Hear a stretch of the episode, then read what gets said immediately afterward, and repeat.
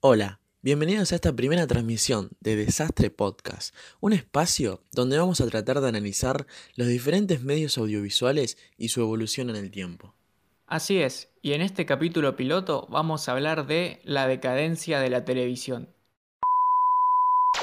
Pero antes de hablar de su decadencia es preciso preguntarse, ¿qué es la televisión? Según nuestro amigo Wikipedia, la televisión es un sistema para la recepción y transmisión de imágenes y sonidos a distancia, que simulan movimientos y emplea un mecanismo de difusión. La transmisión puede ser efectuada por medio de ondas de radio, por redes de televisión, por cable o por satélite, las que existen en modalidades abierta y pago. El receptor de estas señales es el televisor, al que a veces llamamos televisión.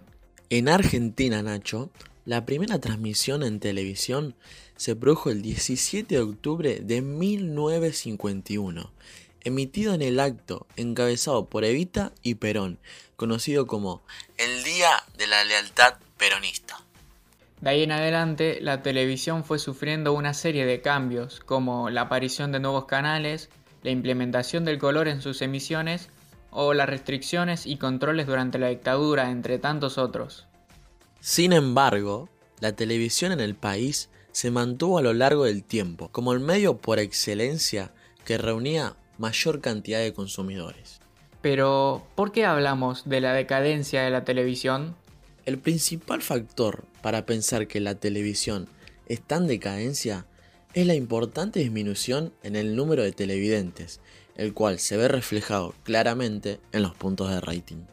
Si miramos los datos de Ibope, una empresa dedicada a la medición de audiencia televisiva a tiempo real, en 2004 los canales argentinos de aire sumaron en promedio 40 puntos de rating anuales, mientras que en 2019 solo sumaron 21 puntos. A raíz de esto, hay varias razones para poder explicar por qué bajó la cantidad de audiencia en la tele. En primer lugar, y como principal competidor con la televisión en materia de entretenimiento, aparecen las plataformas de streaming. Primero, YouTube. Después, Netflix y Twitch.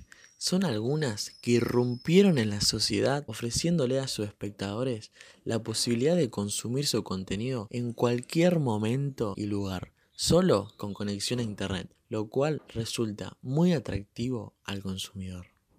A esto hay que sumarle el repertorio de opciones que estas plataformas ofrecen.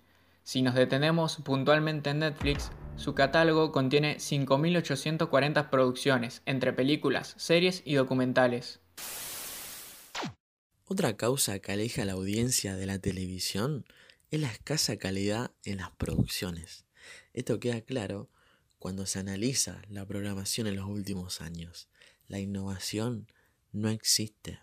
Es por eso que en todos los programas vemos el mismo modelo repetido una y otra vez, un conductor rodeado de opinólogos hablando de política o chimentos.